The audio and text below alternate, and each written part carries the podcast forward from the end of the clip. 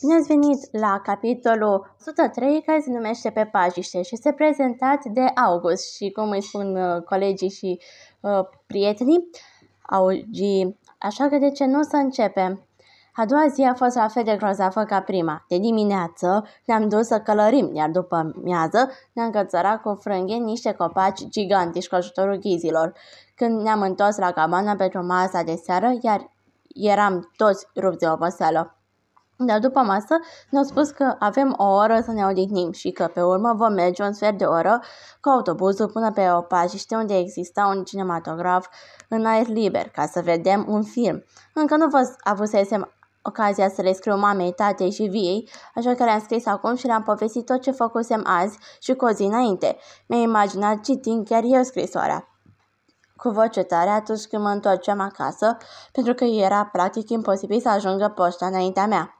Am ajuns pe pajiște unde era instalat cinematograful cam când începuse să apună soarele. Era ora 7:30. Se vedea umbre lungi pe iarbă, iar norii erau roz și portocalii. Parcă ar fi luat cineva cretă colorată și ar fi mânjit cerul cu degetele.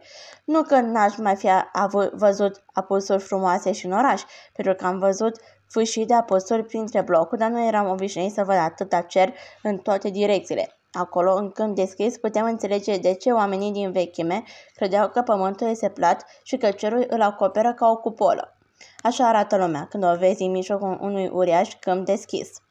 Am fost prima școală care a ajuns acolo, așa că am avut voie să alergăm în jurul pajiștii cât am dorit, până când profesorii ne-au pus să închidem sacile de dormit și să ne alege locurile cele mai bune pentru a ne uita la film.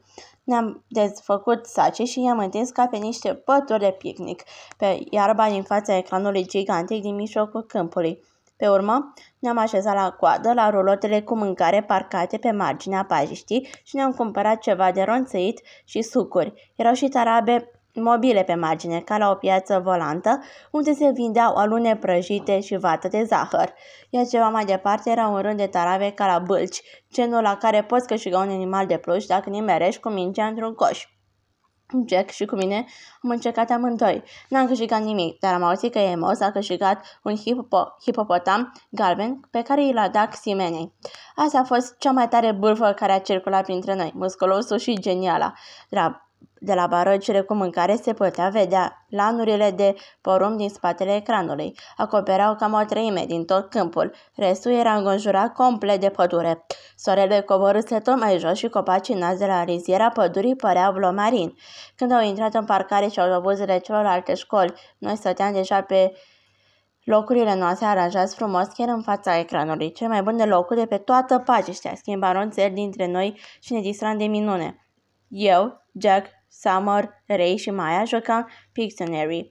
Soseau celelalte școli, auzeam râsete și voci ale copiilor care se apropiau de noi din amândouă părțile, însă nu-i puteam vedea. Pe cer încă mai era lumină, dar soarele dispăruse complet și pe pământ totul devenise indigo.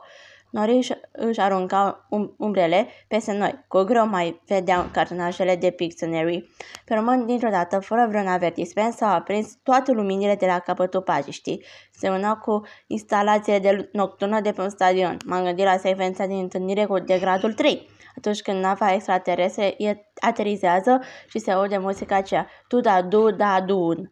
Toți cei de pe pajiște am început să aplaudăm și să strigăm, de parcă s-a fi întâmplat ceva nemaipomenit. Acesta a fost capitolul 103 și ne auzim mâine la capitolul 104, care se numește Fii bun cu natura și este prezentată de Augie. Ne auzim mâine, la revedere!